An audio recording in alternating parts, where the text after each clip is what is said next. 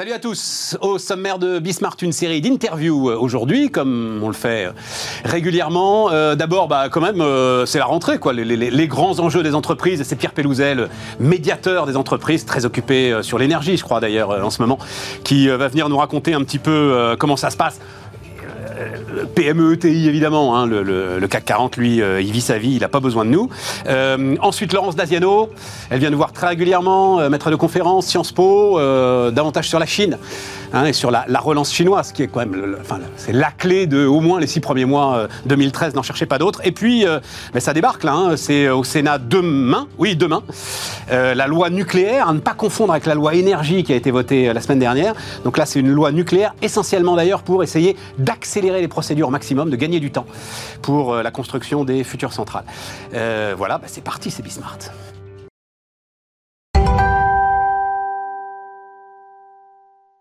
Pierre Pellouzet, le médiateur des entreprises. Salut euh, Pierre. Bonjour Stéphane. Depuis combien de temps médiateur des entreprises Dix ans maintenant. Dix ans, c'est ça. Ouais, Médiation des entreprises, si je ne m'abuse, créée en fait dans le, c'est dans la, queue de comète de la crise de 2008, c'est ça C'est ça. Hein, si on remonte un tout petit peu l'histoire, 2008, euh, la crise qu'on a beaucoup d'entre nous ont connue. Maintenant, on commence à être un peu plus ancien. Tout à fait. Euh, crise qui était d'abord entre les entreprises et les banques, création du médiateur du crédit pour résoudre les problèmes entre entreprises et banques. Mais le médiateur de l'époque, René Se rend assez vite compte qu'il n'y a pas qu'entre les entreprises et les banques qu'il y a des soucis, il y a aussi entre les entreprises, entre elles, entre les clients et les fournisseurs, problème de retard de paiement, de rupture de contrat, etc.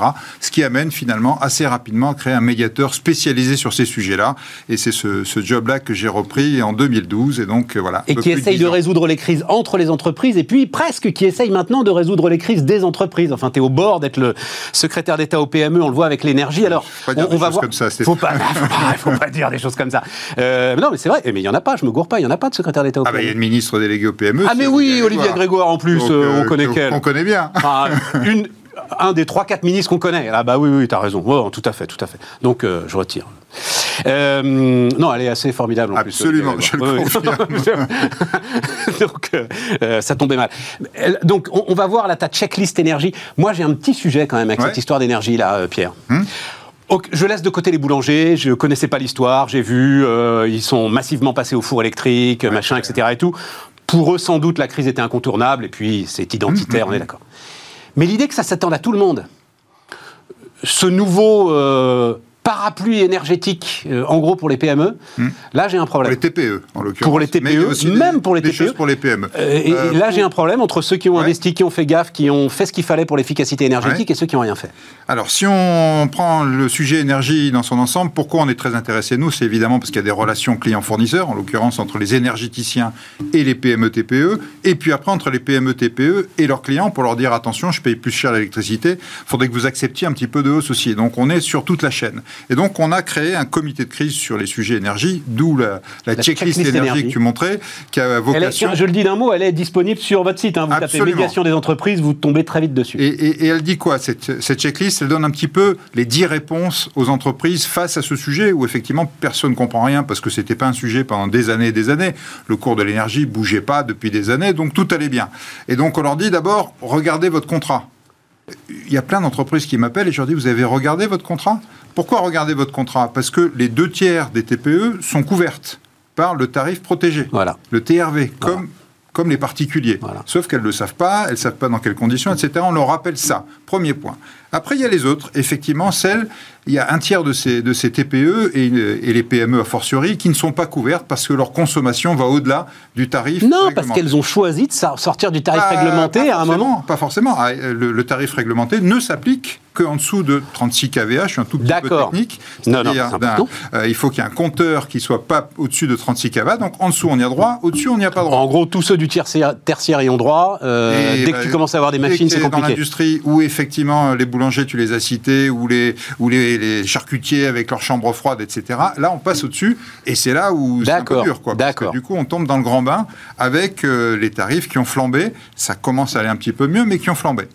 Qu'est-ce, que, qu'est-ce qui a été fait par le gouvernement pour ces entreprises-là? On a dit, on ne peut pas les laisser aller jusqu'à des tarifs euh, de, de 1000 euros du, du mégawattheure, comme c'était le cas pour les contrats qu'ils ont signés, parce qu'ils ont été obligés de signer des contrats, ils arrivaient en fin de contrat, entre juillet et la fin de l'année. Et donc, on a dit, on va limiter la hausse à 280 euros mégawattheure. C'est quand même assez élevé, mais quand même bien plus raisonnable, bien plus accessible que le, tarif marché sur lequel ils ont été obligés de signer. Voilà ce qui a été mis en place mais, avec des ah, aides bah, c'est l'État qui paye la différence. Voilà, l'État ou les entreprises d'énergie, c'est une partie chacun. Ah bon? Bah oui. Mais euh, enfin les entreprises, oui alors euh, les entreprises d'énergie, EDF, EDF nationalisé e accepte de payer. Mais les autres, les autres, attends j'ai un problème là sur la sécurité ah, des contrats. Les autres elles ont signé des contrats quand même en bonne Oui mais elles se sont engagées, elles, se sont, ont accepté. Elles ont accepté. les grosses alors. De ramener pour les TPE à 280 euros du mégawattheure. Pourquoi? Parce qu'elles ne veulent pas non plus ruiner leurs clients. Oui, non, mais ça. Il y, a un sujet aussi de survie des clients. Une TPE, un boulanger qui resterait euh, sans aide, sans rien, au niveau de prix auxquels ils ont dû signer pendant les six derniers mois de l'année dernière, à un moment donné, ils peuvent plus. On va dire, Pierre, tu as une différence entre les gros fournisseurs, qui, alors, on peut être technique, mais en même temps, je crois que tout le monde est technique euh, maintenant avec oui, les oui, Tout le monde devient expert Qui n'ont pas forcément besoin de se couvrir quand vous signez un contrat à 600 euros le mégawattheure, ils n'ont pas forcément besoin d'aller acheter l'énergie, parce qu'ils en auront toujours.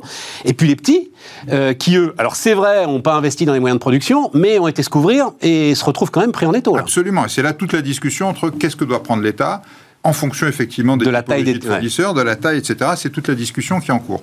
Je rappelle qu'en complément, il y a d'autres aides.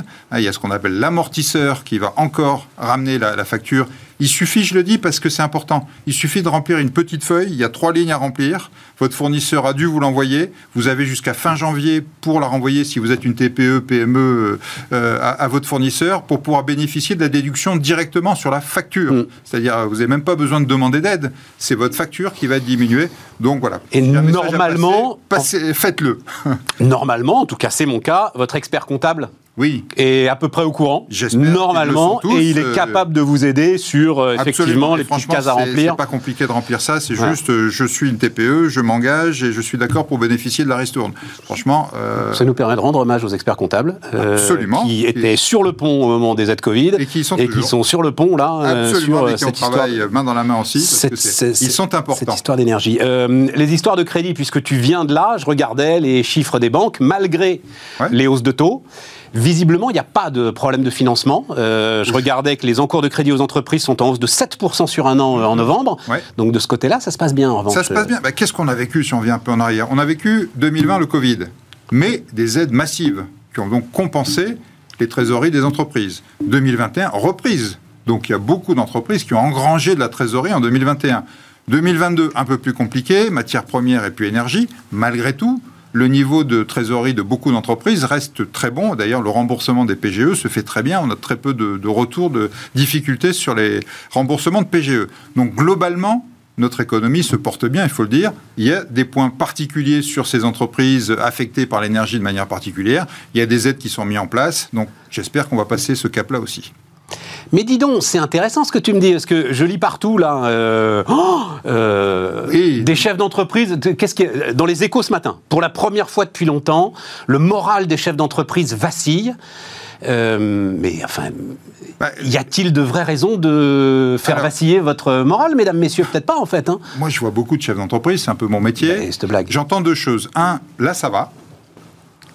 Nous, ça va, on a de la trésorerie, le carnet de commandes, il bouge un peu, mais globalement, ça va. Mais on est inquiet pour l'avenir. Bon, ok. Pourquoi on est inquiet? Parce que énergie, d'accord, mais il y a quand même des choses qui sont mises en place. Le marché de l'énergie va encore évoluer dans les mois qui viennent. Parce que matières premières, les matières premières, mis à part la part énergie qui les relance, les matières premières sont en train petit à petit de revenir à le bas. L'inflation, oui, mais on a, on a travaillé pendant des années, il y a longtemps avec l'inflation, on doit réapprendre à travailler avec l'inflation. C'est une question de discussion client-fournisseur. Ouais, et, puis, et puis, alors euh, je me lance, hein, mais euh, des chances qu'on en soit au bout, quoi. Enfin, ou en tout cas qu'à la fin de cette année, on en parle différemment. En, tout cas, euh, ce que dit la Banque de France et, d'autres experts, c'est. dit le consensus. Premier semestre, ça va continuer à monter, puis après, ça. Donc, oui, il y a des inquiétudes, mais ça ne veut pas dire qu'on va tous être en faillite, que ça va être la cata. Ça veut dire qu'il faut gérer ces passages un peu compliqués. On est là, nos médiations des entreprises, pour aider, notamment dans ses relations avec les clients et les fournisseurs. Ou, avec les, bailleurs. Hein. Je pense aux commerçants aussi. Il y a eu beaucoup de sujets entre les commerçants et les bailleurs. mais ils sont, ils sont, ils sont pas purgés ces sujets-là. Donc c'est des sujets qui datent du confinement. C'est les sujets du confinement sont purgés. Il peut y avoir aujourd'hui de nouveaux sujets. On parlait des boulangeries. Hein, si, elles sont en difficulté, elles ont besoin que tout le monde les aide, y compris éventuellement leurs bailleurs. Donc on est là pour aider, mais ça ne veut pas dire qu'on va à la catastrophe. Ça veut dire qu'il faut être vigilant et accompagner les entreprises. C'est le secteur, ça. Euh, enfin, commerce d'habillement, euh, de détail, etc. C'est le secteur où c'est compliqué. Voilà. alors habillement, compliqué. parce que alors habillement, il y a un sujet d'habillement en général avec euh, le recyclé, avec le seconde main, etc. Il y a une transition très très profonde à faire avec des petits acteurs qui n'ont pas beaucoup de marge et, pas forcément les moyens de la faire. Voilà ça que je veux dire. Pour le coup, l'habillement, c'est pas un sujet énergie parce que non, non, le magasin, lui, il bénéficie du tarif protégé. C'est pour ça que je voulais dire, séparons bien les deux. Le ah non, non, non, non, non, je parlais de la mutation économique. Quand tu regardes les secteurs, il y a des secteurs là où en mutation économique. L'automobile est en mutation économique aussi, avec le passage à l'électrique. Là aussi, il y a un accompagnement à faire des acteurs. Ça, ça fait partie de la vie, j'allais presque dire, normale de l'économie, avec des secteurs qui bougent, qui changent le dialogue reste primordial. Moi, j'insiste toujours là-dessus, mais c'est un peu mon métier. Plus on se parle, plus on s'accompagne, plus on essaye de se comprendre, moins il y aura de casse. J'allais même dire, plus on pourra bénéficier de ces changements. N'es pas d'accord avec moi Non, non, non, non, non. Il y a un côté. Je voudrais pas parce qu'en ce moment les mots, euh, voilà, mais mais mais mais mais il y a un côté messianique dans ce que tu dis là. Tu vois, voilà, tu, tu, tu, je sais pas. tu portes quelque chose là, euh, esprit de Noël, voilà. Enfin, je sais pas. Quand tu dis esprit de Noël, moi j'ai vu que cet esprit-là, joie, concorde. En, 2020, ça avait fonctionné. En 2020, moi, j'ai vu des réels élans de solidarité, de dialogue, d'intelligence, des grandes entreprises qui se disaient je vais payer plus tôt mes, mes fournisseurs pour les aider, je vais écouter leurs difficultés, je vais les accompagner. Euh, pourquoi ça ne marcherait qu'en 2020 Alors, tu es justement président de l'Observatoire des achats responsables. Oui. Euh, et c'est là je voulais t'emmener aussi pour. Euh, alors, tiens, on va voir une image. C'est Olivier Weinstock, Agile Bayer qui est venu nous voir jeudi. Vous avez peut-être vu ça, enfin mercredi ou jeudi. donc là, c'est, il se passe vraiment quelque chose en termes de déséquilibre lié à, à l'inflation. C'est-à-dire, est-ce que tu vois que les trucs sont en train de se tendre parce qu'il y en a qui sont un petit peu opportunistes, les fournisseurs ont la main, et un petit peu opportunistes pour passer peut-être davantage que ce qu'ils subissent euh, à leurs clients. En tout cas, il y a une tension. C'est toujours difficile de dire, et encore une fois pour un médiateur encore plus, s'il y en a un qui est méchant et qui abuse, et l'autre qui est gentil et qui se fait avoir, ou si c'est simplement des fournisseurs qui subissent une inflation externe, hein, l'acier qui monte, l'énergie qui monte, et qui la répercute à leurs clients. Là encore, euh, pour moi, la seule solution, c'est pas dire il y a un méchant gentil. C'est asseyons-nous autour de la table. Si vous avez besoin, on vous aide. Et essayons de trouver le meilleur équilibre pour que tout le monde s'en sorte. Le pire, ce serait que le maillon le plus faible cède. On a fait un travail pendant des mois avec tout le BTP. L'amont, le milieu, euh, les, les bailleurs sociaux, etc. Et ils ont signé ensemble un accord en disant oui, c'est ça qu'on doit faire on doit tous en prendre une partie, sinon on va tous se casser la gueule, parce que si le maillon le plus faible s'écroule, c'est toute la chaîne qui tombe. Oui, mais enfin, pour que tout le monde se renforce, il faut qu'il y ait des maillons faibles qui tombent quand même de temps en temps, Pierre. Bah, non. On ne peut pas rentrer en économie administrée. Qu'est-ce que c'est que le maillon faible? Le maillon faible, c'est l'artisan qui est au milieu, qui a ses fournisseurs qui lui disent c'est plus 30, plus 40%. Ah oui, d'accord, je vois ce que tu veux dire. Et son client qui lui dit, moi, la hausse, c'est pour toi. Quand je dis le maillon faible, c'est le maillon le plus fragile. Ça ne veut pas dire qu'il n'est pas indispensable, mais ça veut dire que si tout le monde lui tape dessus, c'est celui qui a le moins de répondants. Alors que si tout le monde est intelligent, ben, l'artisan tient et toute la chaîne tient. Euh, de ça, donc, tu dis, euh, il y a de la tension, ok, t'en ouais, dis pas plus. on a des médiations et c'est normal, on est là pour ça. Et, donc, le, les exigences euh, de certains clients vis-à-vis de leurs fournisseurs, c'est-à-dire, je veux voir toutes les factures, je veux une transparence totale, je veux... elles sont légitimes, ces exigences-là, ou parfois ça va trop loin, justement, dans le rapport de force? Là aussi, il y a un équilibre à trouver. Évidemment, mais oui, non, mais le médiateur est là pour trouver le point d'équilibre. Eh qui, qui, peut changer d'ailleurs d'une réunion à l'autre. Il y a des gens pour lesquels il est un endroit, d'un endroit, il est un autre. L'important pour moi, c'est que ce lien de confiance se recrée. Il faut qu'on arrête de dire l'autre est un voleur et moi je suis, un gentil. C'est pas vrai. De part et d'autre, il y a des gens en général de bonne foi qui ont des difficultés, mais qui ont du mal à les exprimer parce que l'autre ne les écoute pas ou ne veut pas les entendre. Si on arrive à ça, ça marche très bien. Chacun les expose. Effectivement, on peut aller vers de la transparence, montrer ses factures, mais je comprends aussi qu'il y a des fournisseurs qui n'ont pas envie de décomposer tous leurs prix et de les donner à leurs clients. Problème de concurrence derrière. Hein. Donc, voilà, il y a un équilibre à trouver. Ça marche dans plein de cas. Euh, mais il y a des endroits où ça coince et c'est là où il faut que ça bouge. Alors, ça marche d'autant plus dans plein de cas que quand même les leçons du Covid là-dessus, elles sont... Alors, moi, je travaille très régulièrement avec les acheteurs, euh, je le raconte ici, euh, notamment des grandes entreprises, c'est absolument passionnant. Et très clairement, il y a un avant et un après Covid. Voilà, tu, très clairement. Tu, parlais d'achats responsables. Qu'est-ce qu'on, tu sais qu'on a, ce qu'on a créé ce qu'on appelle le parcours national des achats responsables, qui commence par la signature de la charte, relation fournisseur-achat responsable, et qui t'amène vers le label. Hein, maintenant, on a un label avec une norme ISO que la France a portée sur les achats responsables, donc une norme mondiale. Et entre 2020. Attends, attends, responsable, ça veut dire. Ça veut pas forcément. C'est pas forcément lié au CO2. Responsable, ah c'est la responsabilité vis-à-vis de l'ensemble de la filière. C'est l'ensemble. Voilà. C'est hein. responsable sur le volet économique, comment je travaille avec mes fournisseurs, comment je les paye, comment je les accompagne. Sur le volet environnemental, effectivement, CO2, recyclage, cycle de vie. Sur le volet social, est-ce que je travaille avec les entreprises du secteur du handicap, de l'insertion? C'est tout ça. Et on a vu ce label bondir depuis 2020 plus 30% de labellisés entre 20 et 21, plus 30% de labellisés entre 21 et 22. Ça veut dire qu'il y a un déclic qui s'est fait en 2020 et j'espère qu'on va pouvoir accompagner ce déclic parce que plus il y a d'entreprises et d'acteurs publics, il y en a beaucoup qui sont labellisés responsables, plus notre économie va aller vers ce que je pense doit être la voie d'une économie. Pourquoi ça marche? Parce que c'est pas des bons sentiments. Non. Parce qu'en fait, la rupture des chaînes d'approvisionnement euh, en 2020. On l'a vu en vrai. Voilà. On l'a vu en vrai, c'est pas des bons sentiments. Et le mec qui était livré, c'était celui qui avait bien traité son fournisseur pendant des années. C'est exactement ça. C'est exactement ça. On a vu la vertu de relations équilibrées. C'est que quand ça va mal, ben, on privilégie celui avec qui on travaille bien plutôt que celui qui nous payait pas ou qui essayait de nous raboter encore 5% tous les ans. Je voudrais euh, juste, euh, alors pour finir cette interview passionnante, les histoires de partage de la valeur, ça t'intéresse? Est-ce que euh, ça, c'est quelque chose qui euh, intéresse le médiateur des entreprises euh, tous les, grands débats qui tournent autour du partage de la valeur? Je veux qu'on monte, c'est l'Institut Molinari qui m'avait apporté ça, Nicolas Marquez. Quand même, ça se fait dans un... Ouais, tu regardes, vas-y, regarde. Dans un, dans un climat de dégradation quand même continue des marges d'exploitation des entreprises. Donc, comment est-ce que toi tu regardes ce, débat C'est intéressant parce que si on joue du perdant-perdant, c'est-à-dire les uns contre les autres, ça, ça va continuer. Vous voyez les lignes du haut, c'est les autres pays européens. Hein. La ligne du bas, c'est nous. Voilà, c'est les excédents d'exploitation, c'est le cœur de ce qui fait l'économie. Si on se tape les uns sur les autres et qu'on joue la loi du plus fort en permanence, c'est ça qui arrive pour tout le monde, les grands, les petits, les moyens.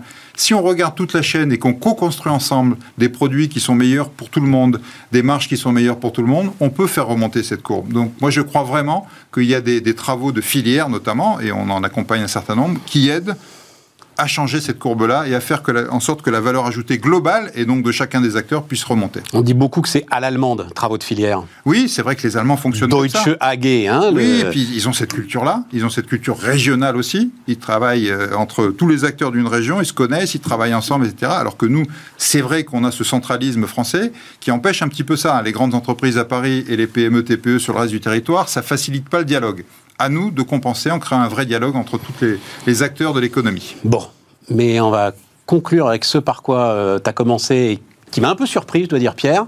C'est euh, vous êtes solide, voilà. Nous sommes collectivement solides nous là. Sommes solides, nous sommes résilients.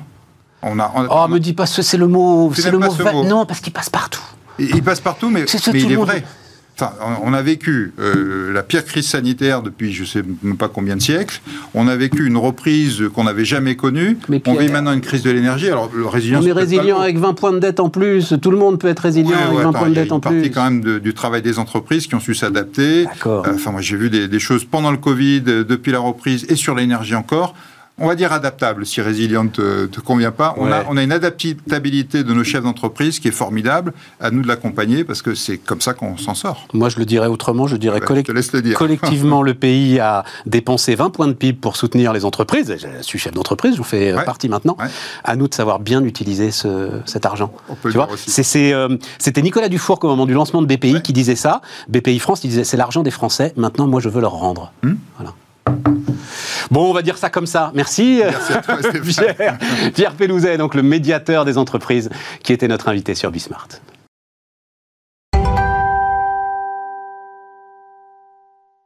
On repart, on repart avec Laurence Daziano. Salut euh, Laurence, maître de conférence à Sciences Po. Euh, on parle de la Chine ensemble, Laurence, très régulièrement. Et alors, la dernière fois que tu étais venu, c'était l'année dernière.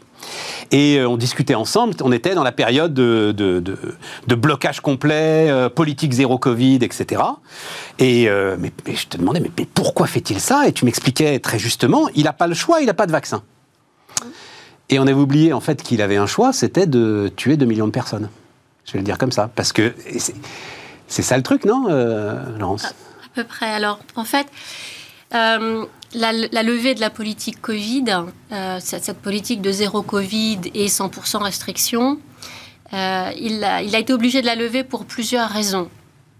Et il ne pouvait pas la lever avant pour, pour la, raison, la raison politique qui était que euh, il fallait d'abord qu'il soit reconduit, il fallait déjà le troisième mandat. Donc, pour pouvoir lever cette politique de 100% restriction euh, zéro Covid, euh, il y avait des raisons politiques, des raisons économiques et des raisons sociales. La raison politique principale, c'était qu'il fallait qu'il s'assure quand même ce troisième mandat et que, et on l'avait vu, on en avait discuté la fois dernière, il fallait qu'il s'assure d'avoir le soutien total du bureau politique, c'est-à-dire les 24 membres, et du comité central, c'est-à-dire les 7 membres, de manière à ce qu'il n'y ait pas de contestation. Donc politiquement, la politique de Xi Jinping est un grand succès pour lutter contre Covid, et c'est ça qui est martelé depuis 2-3 euh, ans. Et maintenant, ce n'est plus Covid, c'est Omicron. Et donc là, on a une autre politique. Omicron est moins létal, donc on peut ouvrir.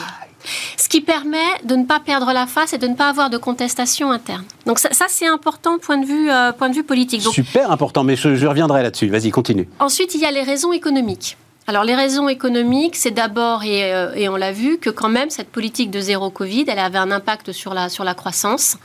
Euh, qui a beaucoup diminué. L'objectif de croissance en mars 2022, c'était 5,5% euh, la dernière prévision euh, de la Banque mondiale, c'est 2,7%, et c'est demain que le chiffre de la croissance du quatrième trimestre va paraître en Chine. Donc on voit quand même que l'économie a pris un coup avec cette politique zéro Covid.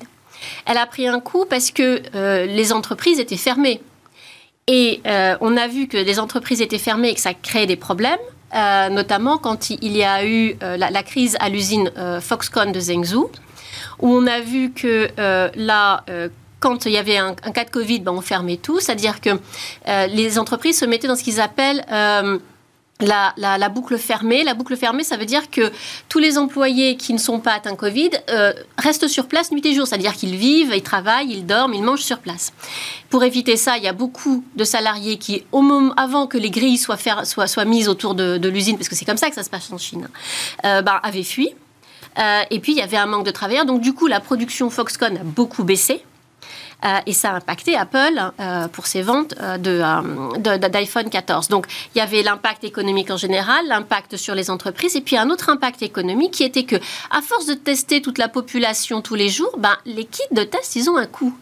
Et les gouvernements régionaux ont fait remonter aux centrales qu'ils n'avaient plus d'argent n'avaient plus assez d'argent pour payer les kits. Alors comme les ressources des gouvernements régionaux dans les provinces, c'est l'immobilier, qu'on était en pleine crise immobilière, là financièrement, ils ne se retrouvaient pas. Donc il y avait aussi cette contrainte politique. Et puis il y a eu la contrainte sociale qui est quand même qu'au bout d'un moment, même si la mentalité est moins individualiste en Asie qu'en Europe et que le collectif est plus important, au bout de trois ans de confinement, les Chinois en ont eu assez. Il a commencé à avoir des protestations. Le, point d'orgue des protestations, ça a été le jour où il y a eu un incendie dans un immeuble et les gens sont morts parce que comme ils n'ont pas pu fuir parce que la, on s'en souvient, oui. voilà, la, porte de secours était murée. Absolument. Et ensuite il y a eu toutes les manifestations euh, avec les pancartes blanches.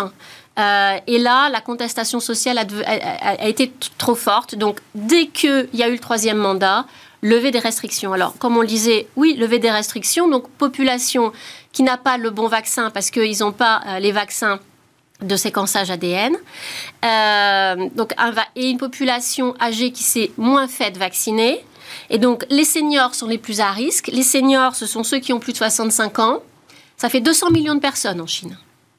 Et aujourd'hui, qu'est-ce qu'on voit? C'est-à-dire toutes les personnes à partir vers les 80 ans et au-delà, avec une, mortalité qui est exponentielle, et notamment tous les avis d'essai qu'on voit dans les très vénérables et très célèbres académies des sciences, académies de l'ingénierie, ou dans les universités, où les grands professeurs, et qu'on est, encore dans une, culture où l'ancienneté euh, est, est, prisée, respectée, et là, bah, tous les anciens s'en vont. Donc des, les académies, les, donc les, académies prestigieuses, les corps professoraux qui sont décimés parce qu'à partir d'un certain âge, les gens, les gens meurent. Alors, 2 millions euh, de personnes. Euh, C'est l'estimation qu'on a vue hein, qui. Euh, Tout à fait. Donc, The Economist a fait une estimation à peu près 1,5 million et demi de personnes. Il y a un autre cabinet de recherche britannique qui lui dit qu'à la fin de la, la vague, c'est-à-dire vers avril, il y aura 1,7 million de personnes. 1,7 million de personnes sur une population de 1,4 milliard euh, on va se dire que c'est pas, c'est pas. Bah, on retrouve nos 100 000 morts, quoi. Voilà. C'est euh, un peu plus. C'est un, peu plus, c'est un, peu plus, mais. C'est un peu plus, mais. On est dans un ordre de grandeur qui est à peu près celui des grands pays développés, quoi. Donc, donc voilà tout ce qui a pu amener. Mais l'histoire de la contestation, est-ce que les, les vidéos, aux vidéos de contestation ont succédé les vidéos d'hôpitaux? Qui sont euh, quand même très très impressionnantes. Est-ce que ça, à un moment, c'est-à-dire en gros des gens qui peuvent même plus rentrer, quoi, est-ce qu'à un moment, ça va pas aussi rattraper le pouvoir chinois L'idée de dire, vous laissez mourir nos parents euh, Alors, ce qui, ce qui va rattraper le, le pouvoir chinois, c'est peut-être pas tant les vidéos, parce qu'il y a eu beaucoup de morts dans les campagnes et euh, personne n'était là pour le montrer. Donc là maintenant, ça, comme ça atteint les villes, là on le montre. Mais c'est surtout qu'en Chine, où comme il n'y a pas de système social, euh, bah, les, vieux restent à la maison, les anciens restent à la maison. Euh, et c'est le fait que euh, le pouvoir a beau dire qu'il n'y a pas beaucoup de morts, parce qu'officiellement, sur le, mois dernier, à peu près début décembre, demi-janvier, le pouvoir a dit qu'il y avait eu 60 000 morts. Euh, mais au-delà des chiffres, hein, c'est le fait que les gens le, voient directement, c'est-à-dire que bah, papy, mamie, euh, ça. ils s'en vont. Et c'est ça qui risque de mettre à mal le discours du pouvoir sur on a réussi à, gérer la, crise. Et là, il y, a y, a un ferment de contestation sociale plus profond qui va être difficile mais je suis certaine qu'ils arriveront à le, à le, désamorcer et à y faire face par un moyen ou un autre. L'ultime moyen euh, le, euh, étant, la, violence, la violence étatique. Parce que euh, tu avais lu, moi j'avais bien aimé cette phrase et j'en ai parlé deux, trois fois ici, une chercheuse qui avait écrit Le Covid sera le Tchernobyl de, de la Chine. L'air de dire rupture de confiance totale. ce système n'est même plus capable, tu nous avais raconté d'ailleurs, hein, que commencer à monter parmi la jeunesse, ce système n'est plus forcément capable de me donner un emploi. Il est même plus capable de gérer des crises euh, importantes.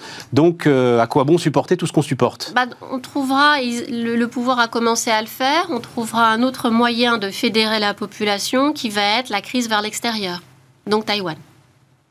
Parce qu'à partir du moment où ça va toujours à Taïwan. Donc à partir du moment où ça va pas bien à l'intérieur d'un pays, qu'est-ce qu'on fait? On, exporte la crise. Donc euh, c'est une manière de, cimenter la population.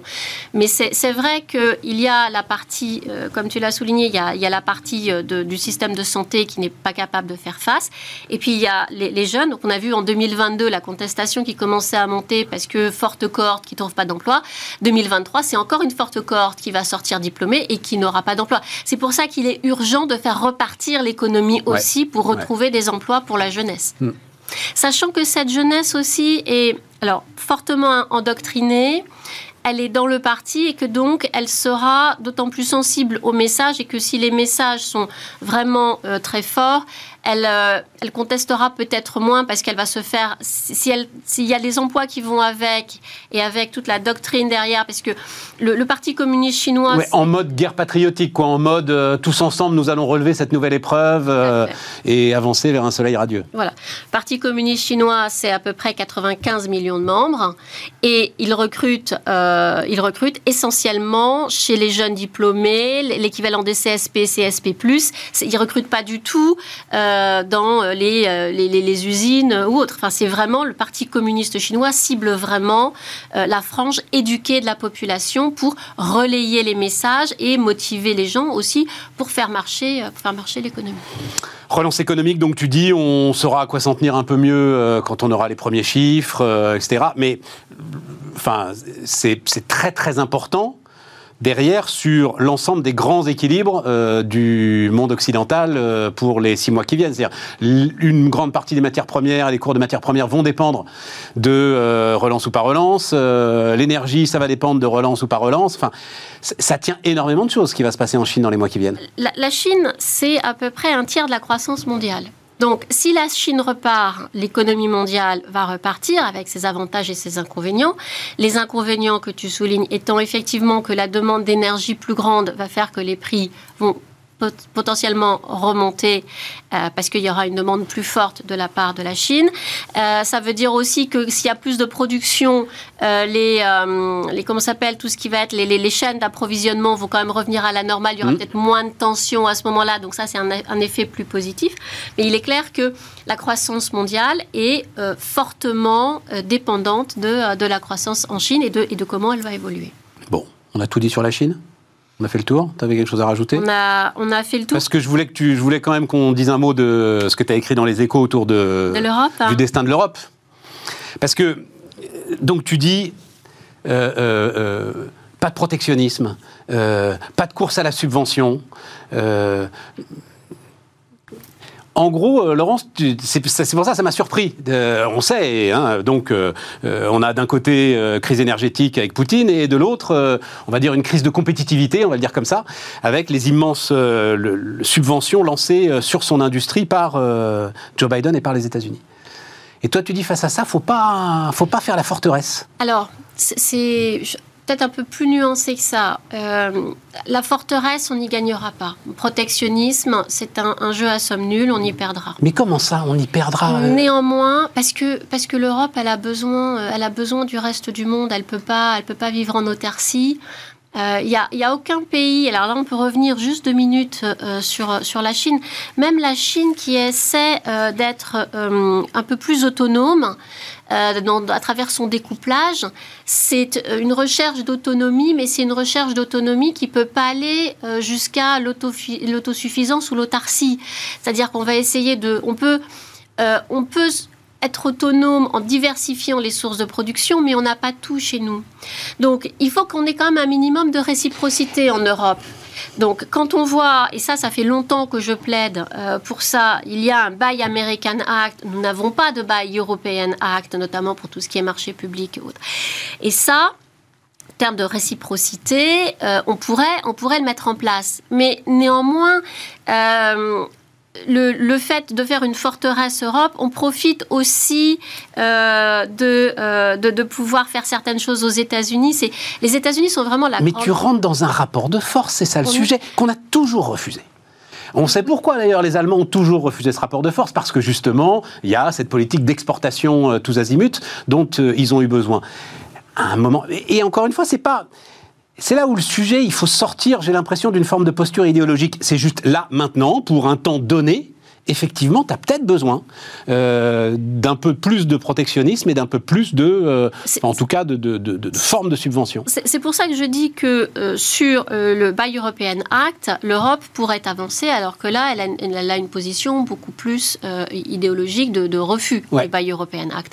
Donc, pour moi, ce, ah, serait, les Allemands. ce serait ça les Français, Les Français poussent, mais ils sont tous seuls à pousser. Ce, ce, serait ça le pas, le pas en avant pour moi vers un peu plus de protectionnisme. Maintenant, subventionner euh, plus. Euh, déjà, il faudrait que l'Europe soit au clair avec elle-même et avec ses politiques. On a vu que la politique était, énergétique était un fiasco, tel qu'on l'a organisé. Et on l'a organisé sous l'influence anglaise qui voulait, euh, qui voulait financiariser l'électricité et l'influence allemande qui voyait quand même d'un mauvais œil le fait que le système français marchait aussi bien. Euh, donc, c'est pas vraiment un modèle. Les questions qu'on doit se poser aujourd'hui, c'est euh, dans les domaines de l'énergie, bah, qu'est-ce qu'on fait aujourd'hui euh, et c'est ce que je dis dans, cette tribune, c'est que la, crise énergétique, c'est un formidable moyen pour décarboner l'énergie en Europe. Décarboner l'énergie en Europe, ça veut dire qu'on on, quitte cette posture idéologique, notamment vis-à-vis du nucléaire, et bah, qu'on se rende compte que euh, ce qu'on a fait avec le nucléaire, soit en Allemagne ou en France, pour des raisons idéologiques, a été une grosse erreur. Parce que ça n'émet pas de CO2. Alors, ça peut être d'autres inconvénients. Mais comme il faut 10 ans pour construire une centrale, une centrale nucléaire, c'est maintenant qu'il faut s'y mettre. On a aussi. Oui, mais c'est pas le chemin qu'ils prennent. Tu vois, euh, Laurence, le, le, sujet, c'est que c'est pas du tout, mais pas du tout. Enfin, tu vois ce qui se passe en ce moment, et on va continuer à en parler d'ailleurs avec Myrto Tripati dans un instant. C'est le, le monde à l'envers en ce moment en Allemagne, où les écolos sont en train eux-mêmes d'essayer d'empêcher en ce moment l'évacuation d'un village nécessaire euh, à la mise en place d'une vieille mine de charbon. Enfin, c'est pas du tout la voie qu'ils prennent. Donc c'est en ça où je me dis, rêver d'un destin commun là en ce moment, euh, c'est plus du domaine de l'incantation que du réalisme. Oui, mais et venant de toi, ça me surprend en fait. Non, non, c'est pas ça. C'est que bah, créer l'Europe euh, en 50, 5 euh, ans après la fin de la Seconde Guerre mondiale et commencer à poser les bases de ce qu'allait devenir en 54 la CK ou en 55 le traité de Rome, alors qu'on était 10 ans après la fin de la guerre, ça pouvait aussi relever de l'incantation et pourtant, pourtant ça a été Ils fait. fait oui. donc, je crois qu'il faut pas, il faut garder, même si on a euh, conjoncturellement euh, des, difficultés, je crois qu'il faut garder le cap. Et le cap aujourd'hui, c'est de se demander, mais qu'est-ce qu'on veut faire de cette Union européenne? Et dans des domaines comme l'énergie, comme l'alimentation, mais parlons aussi de l'alimentation. On avait une très belle agriculture européenne qui, encore une fois, euh, par des politiques européennes communes, a été mise à, mise à mal. Et aujourd'hui, on voit bien qu'on n'a plus, je ne vais pas dire cette autosuffisance, mais au moins assez d'autonomie donc, euh, pour, euh, pour être... Pour pouvoir se nourrir. Donc aujourd'hui, pour moi, les chantiers européens, c'est de remettre à plat ces grandes politiques. Et il y en a d'autres qui se posent. La politique de défense, c'est quoi la politique de défense européenne alors qu'on a une guerre en Europe et qu'on ne le voit pas en France, mais les Polonais sont en train de réarmer tout ce qu'ils peuvent parce qu'ils savent que dans les cinq ans, ce sont eux la cible des, Russes. Quelle politique migratoire c'est Quelles sont ces grandes politiques européennes? Qu'est-ce qu'on met, qu'est-ce qu'on met en place? Mais il n'y en a pas. Mais il n'y en a pas aujourd'hui. En fait, c'est ça le truc, c'est que les élites, alors les seules que je connaisse sont les élites françaises, qui ont beaucoup cru en l'Europe, veulent pas admettre, et pourtant on en a la démonstration là devant nous, l'histoire des charlours en ce moment, c'est presque une caricature, qu'en fait, euh, c'est un rêve qui ne verra jamais le jour. Alors, Cette question que tu poses, en fait... Non, parce que aujourd'hui... Personne ne se la pose vraiment. Alors aujourd'hui, l'Union européenne existe. La zone euro a 20 membres. On a accueilli la Croatie au 1er janvier. On est zone de libre-échange économique. On est une zone de libre-échange, une zone de liberté, une zone de liberté de circulation, de liberté de pensée, enfin de, liberté d'expression, ce qui aujourd'hui dans le monde commence à devenir rare. Euh, on est sous la pression à la fois des États-Unis, de la Russie, de la Chine, qui n'ont qu'un rêve, c'est de faire éclater ce bloc, parce que ce sera beaucoup plus facile euh, de euh, négocier avec la France d'un côté, l'Allemagne de l'autre. Ce, qu'est en train de faire Xi Jinping, il a commencé à inviter Emmanuel Macron d'un côté, Olaf Scholz de l'autre. Je suis je suis un peu surprise que... Euh, à sortir les Lituaniens c'est, deux, euh, qui avaient eu le, mauvais goût d'essayer de se révolter. Oui, mais les, Lituaniens tiennent, tiennent bon. Mais on les soutient absolument pas. Voilà, ils tiennent bon tout seuls comme des grands. Ils tiennent bon tout seuls, mais enfin, encore une fois, les pays, les États baltes et la Pologne sont aux premières lignes pour la prochaine offensive. Et, et ça, c'est à la fois l'Union européenne et c'est l'OTAN. Donc, c'est pour ça que c'est important de garder le cap, Stéphane, et que je ne veux pas être défaitiste euh, parce qu'aujourd'hui, euh, conjoncturellement, on n'a on, peut-être pas euh, à notre tête des gens qui sont à la hauteur des défis, mais je pense que le, travail des intellectuels, c'est notamment de dire bah, le cap, il est là et il faut le garder. C'est dit. Merci Laurence. Merci Stéphane. Laurence Daziano qui nous accompagnait sur Bismart.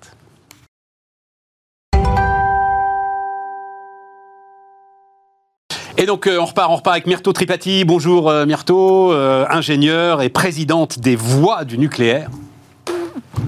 Quel retournement Parce que la première fois que tu es venu ici, Myrto, ça doit être il y a deux ans.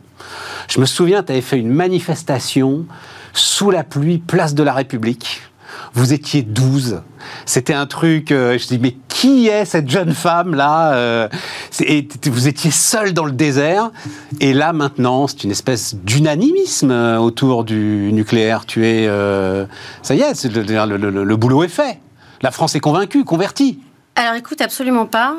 et c'est peut-être le message principal de ce que j'aurais à passer aujourd'hui. D'ailleurs, je te remercie de Mais je t'en prie, vas-y, vas-y, vas-y c'est qu'effectivement, euh, le résultat auquel euh, nous sommes arrivés, euh, le non-renouvellement du parc nucléaire français, la, perte de certaines compétences, la dégradation de la disponibilité du parc, etc., notre, notre propre compétitivité, tout ça est le résultat de plusieurs dizaines d'années, en réalité, de ce que j'appelle la stratégie de l'étouffement, qui a progressivement mis à bas, quelque part, ce qui était la grandeur et surtout le socle euh, du, modèle économique et social français qui était le parc nucléaire euh, français. Euh, ça va pas se retourner dans, en, quelques mois de prise de conscience médiatique, aussi spontanée, ce qu'elle n'a pas été complètement été, puisse-t-elle être.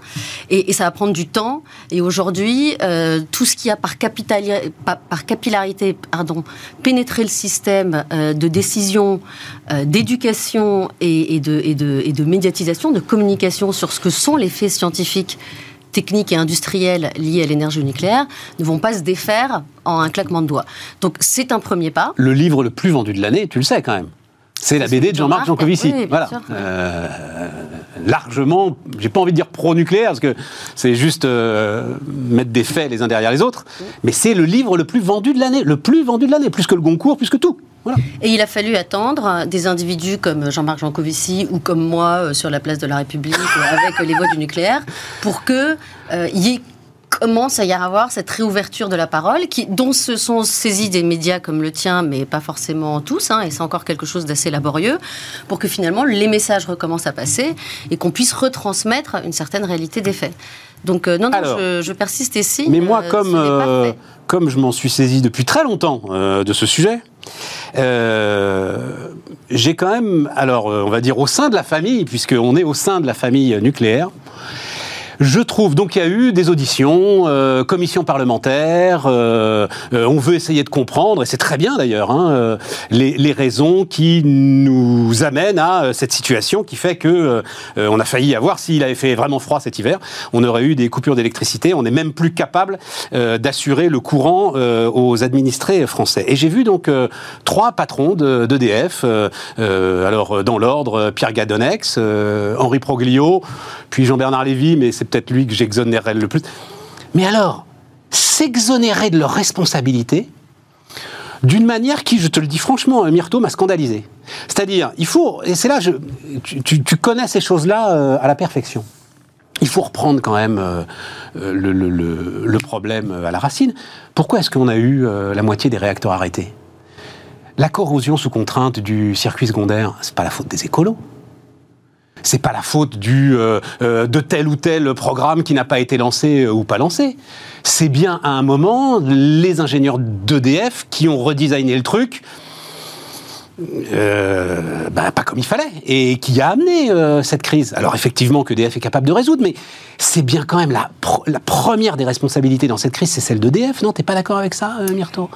Écoute, euh, risque de te décevoir pas complètement. Euh, c'est-à-dire qu'effectivement, euh, c'est un c'est un sujet, c'est un vrai sujet, hein, la corrosion sous contrainte. C'est pas un sujet de sûreté, comme l'a rappelé euh, l'autorité de sûreté nucléaire. c'est un sujet qui, quand il a été, quand la conception des réacteurs à 1300, 1400, 1000, ah, 14 500 mégawatts qui sont concernés a été fait n'avait pas été identifié ni par les experts, ni par les autorités de contrôle, ni par les ingénieurs, pour la bonne et simple raison que c'était quelque chose qui n'était physiquement pas attendu sur ce genre de matériaux et ce genre d'équipement. La très bonne nouvelle, c'est que c'est des micro-fissures qui ont été identifiées et qui ont été réparées et qui sont en cours de réparation. Et ce dont on peut, la, la question qu'on peut se poser au-delà de ça, c'est d'abord de la capacité des autorités de contrôle et d'EDF à aller vite avec les compétences dont ils disposent d'abord, en interne, le nombre d'équipes qu'ils ont, qui sont suffisamment formées, prêtes à intervenir, hein, sachant que EDF était en décroissance d'effectifs euh, au regard de ce que la loi lui annonçait en décroissance de son parc. L'autre question qu'il faut se poser, c'est quelles sont les marges de capacité pilotable sur le parc nucléaire, euh, sur le parc électrique français, puisqu'on a fermé Fessenheim, on a fermé aussi des capacités thermiques qu'on est en train de réouvrir. Non, mais c'est pas Fessenheim qui nous aurait Non, mais globalement, il y a un contexte euh, général qui n'exonère pas EDF e de la nécessité euh, impérative de, remonter en gamme et en compétences, mais qui est aussi, je l'assume, le fait quand même plus global effectivement de la filière, mais aussi des politiques qui, euh, sur les 15 dernières années, ont des responsabilités extrêmement claires sur la situation actuelle, et puis plus généralement, de chacun d'entre nous, j'ai envie de dire, et en particulier euh, de la sphère médiatique et de la sphère académique et scientifique, qui sont les sachants et qui avaient et qui ont une responsabilité mais pas, mais, la perception et la compréhension de l'énergie nucléaire par les Français, qui sont, ne l'oublions pas, non, les non, décideurs. Non, non, non, mais moi je parle pas de ça. Moi je parle de pratiquement une, entreprise, une très grande entreprise, nous dit-on partout. Euh, Proglio, il débarque parce que tu as le sujet de l'EPR aussi. Et Proglio, alors là, pour le coup, moment de sincérité, Henri Proglio, donc patron d'EDF avant, avant Jean-Bernard Lévy, qui dit on est arrivé, il n'y avait que le PR, on nous a dit, il n'y avait rien d'autre sur étagère, il n'y avait que le PR. Moi, j'ai compris tout de suite qu'il était impossible à construire. Mais non, mais enfin, tu comprends et, Oui, je comprends. Alors, en l'occurrence, je vais, sortir de mon rôle un petit peu parce que j'étais à Areva euh, à l'époque. Euh, c'était ma troisième question sur euh, Areva. J'allais y venir. EDF e a, été co-concepteur hein, sur une part non négligeable de l'EPR, donc connaissait bien le design.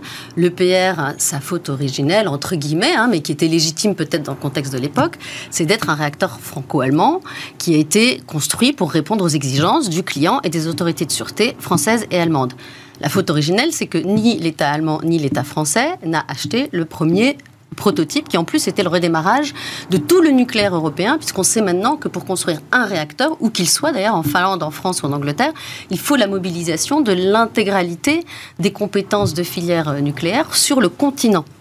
Donc à un moment, on peut, on peut dire ce qu'on veut, si tu veux, mais, mais à un moment, les exigences euh, franco-allemandes appliquées à un réacteur avec la défection du partenaire allemand euh, en plein milieu euh, de, de, tout ça, et la réticence de chacun et la frilosité. Mais pas la réticence et la, mais pas la réticence et la frilosité. À ce moment-là, la seule obsession d'EDF, c'est d'abattre Areva.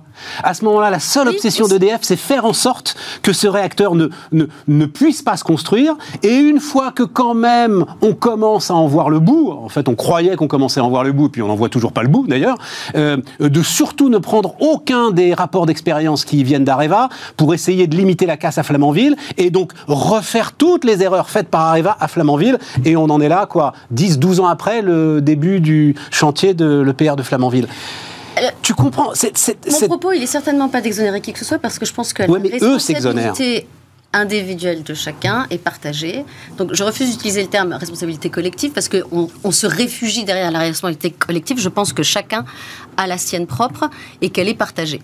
Et effectivement, si on veut parler des industriels, ce qui, ce qui encore une fois ne doit pas nous empêcher de parler des autres, euh, il, y a eu cette guéguerre Areva-EDF, qui était peut-être une guerre de personnalité, qui serait peut-être de bon ton que euh, les présidents respectifs de l'époque euh, reconnaissent aussi, parce que le couple Areva-EDF, la réalité, c'est que c'était un couple stratégiquement et industriellement extrêmement fort. Extrêmement, fort. Avec une Ils vision n'ont eu besoin de personne pour se détruire, Myrto. Un partage des tâches extrêmement bien pensé qui fonctionnait très bien et qu'ils ont voulu remettre en cause d'une manière qui, euh, aujourd'hui, finalement, est toujours pas euh, démontrée, dont les résultats sont toujours pas démontrés. Parce que la thèse des patrons d'EDF, c'est euh, la faute à l'Allemagne. C'est d'ailleurs une vidéo que vous verrez peut-être qui tourne. En plus, le gars qui a monté ça l'a fait très très bien. Il a mis une musique un petit peu grandiloquente, et donc on voit Proglio qui s'exprime très bien quand il a des choses fortes à dire. Proglio qui dit en gros c'est l'Allemagne qui a nourri le projet de détruire EDF parce qu'il était hors de question que l'industrie française ait une énergie deux, trois fois moins chère que l'industrie allemande.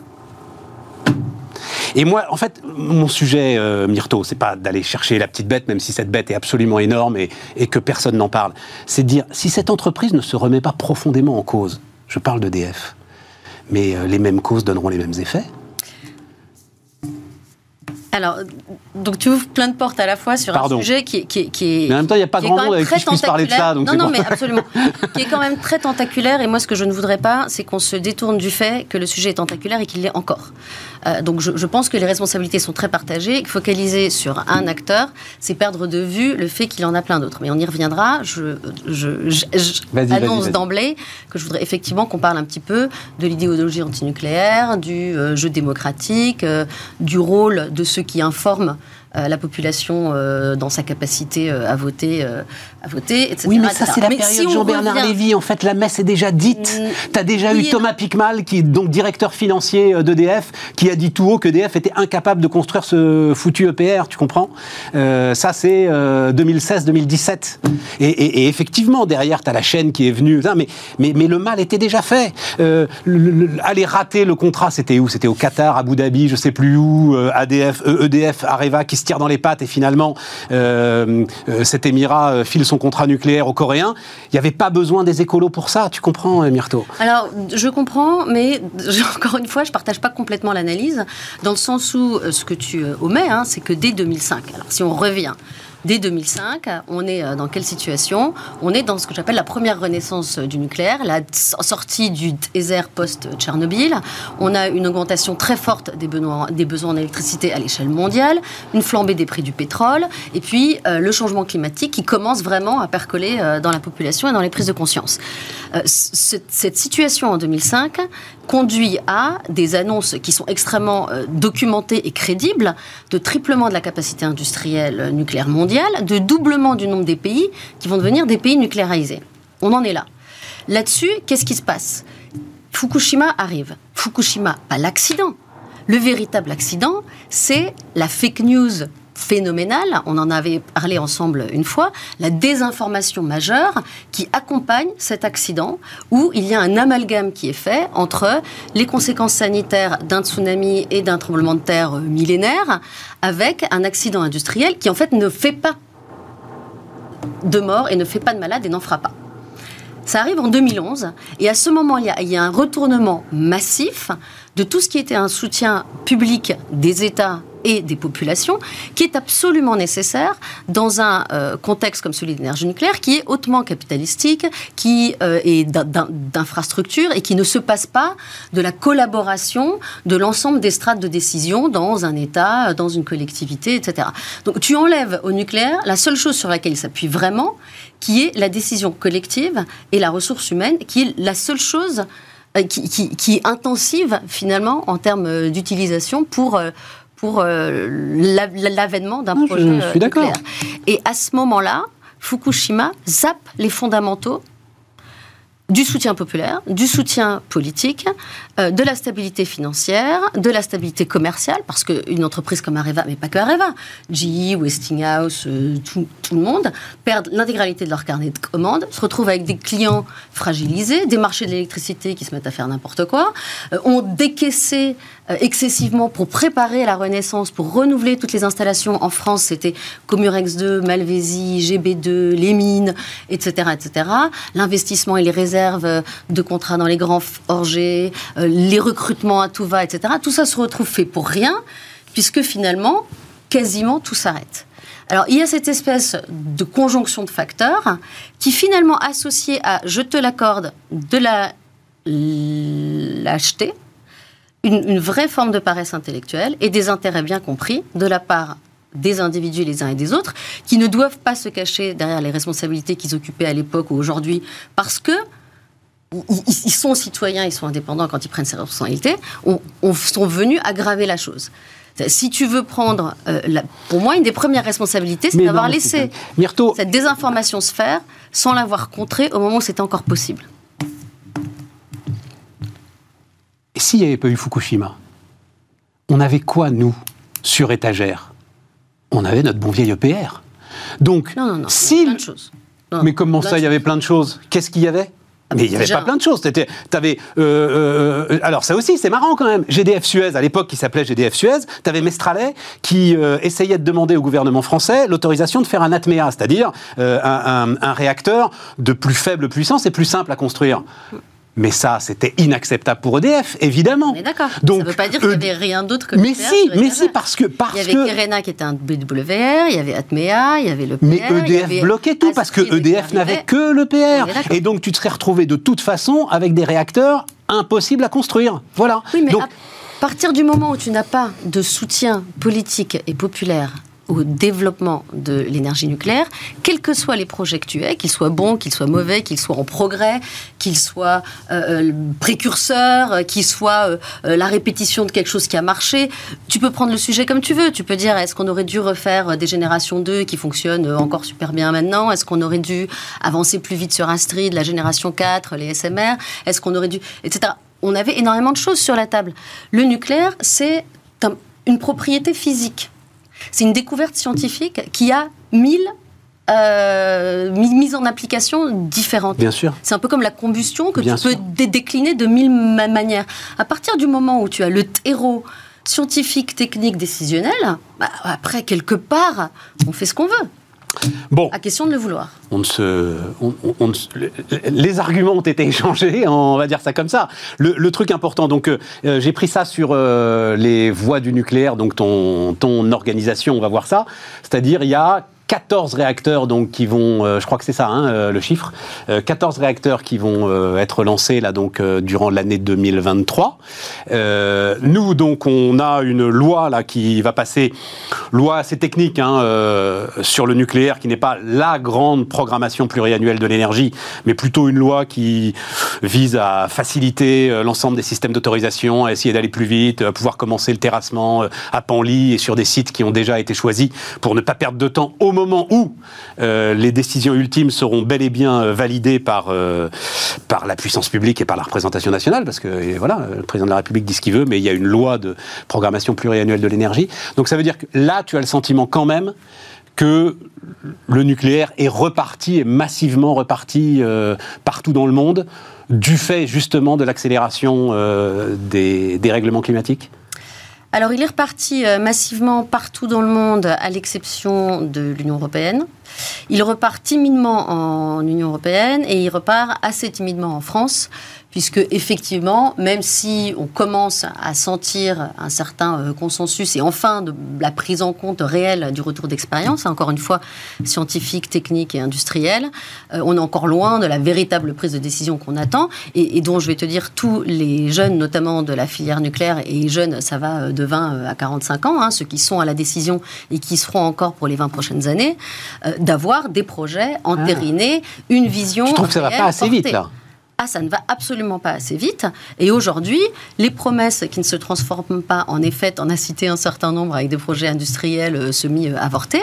Euh, aujourd'hui, il y a beaucoup de gens au sein de la filière qui se demandent si on n'en est pas encore là. Donc, on attend de voir comment ça va se traduire concrètement avec des modifications dans la loi, des changements effectifs et pas des je prépare ah pour en espérant que le jour où donc là, pour le coup, c'est pas le fait euh, de la filière, c'est bien le fait euh, de. Ah là, je suis tout à fait d'accord. Là, je aller dans cette direction. Mais pour revenir sur ce qui se passe. Mais tu veux dire, non, non, mais attends, Myrto, c'est super important. On laisse de côté l'échelle mondiale, on n'aura pas le temps. Ça pourrait décourager, ça pourrait décourager un certain nombre de ceux ici dans notre pays qui en ont le talent et qui se disaient, euh, ok, là cette fois-ci, je fais le pari de la filière nucléaire, je vais aller y travailler, et qui pourraient se poser des questions là dans les mois qui viennent si jamais rien ne se passe. Ah mais bien sûr, mais dans la filière nucléaire et dans tout ce qui est réindustrialisation en France. Aujourd'hui, il y a plus de places d'ingénieurs dans les écoles d'ingénieurs euh, en France que de candidats. Aujourd'hui, on a un problème massif. Il nous manque 20 000 ingénieurs chaque année qui sortent euh, des écoles. Et la filière nucléaire et, et les projets PANLI, euh, etc., c'est le moteur. C'est le moteur de la remotivation, de l'excellence et de refonder finalement cette, cette, appétence de, de, tout le monde euh, aux métiers de la technique et de l'industrie qui sont absolument indispensables parce que c'est eux qui constituent le socle de euh, ce qu'est euh, un État, du bon fonctionnement d'un État et, du service public qu'on est capable de rendre aux populations. Ça, c'est quand même une notion qui est extrêmement importante. Pourquoi je parle de responsabilité individuelle partagée? C'est qu'on a oublié que finalement c'est donc on parle hein, de la fameuse souveraineté aujourd'hui. Le retard qu'on a pris, c'est un retard dans la réponse au changement climatique et c'est un coût net économique et financier qu'a subi finalement tout ce qui est service public en France, avec cette espèce de, de, de, de, désamour euh, qui s'est euh, qui s'est euh, voilà qui s'est mollement traduit en, ce qu'on connaît aujourd'hui, c'est-à-dire un, rattrapage bon an à l'an de quelque chose que je vais revenir sur la sur, non tu reviens pas parce qu'on est c'est fini c'est fini. que d'autres ont compris et qui serait de bon ton qu'on qu'on comprenne également. et qu'on accélère donc. Merci Myrto. Merci Stéphane. Myrto Tripati, donc, qui nous accompagnait sur Bismart. Merci de nous avoir suivis. Et puis, on se retrouve demain pour des débats plus classiques.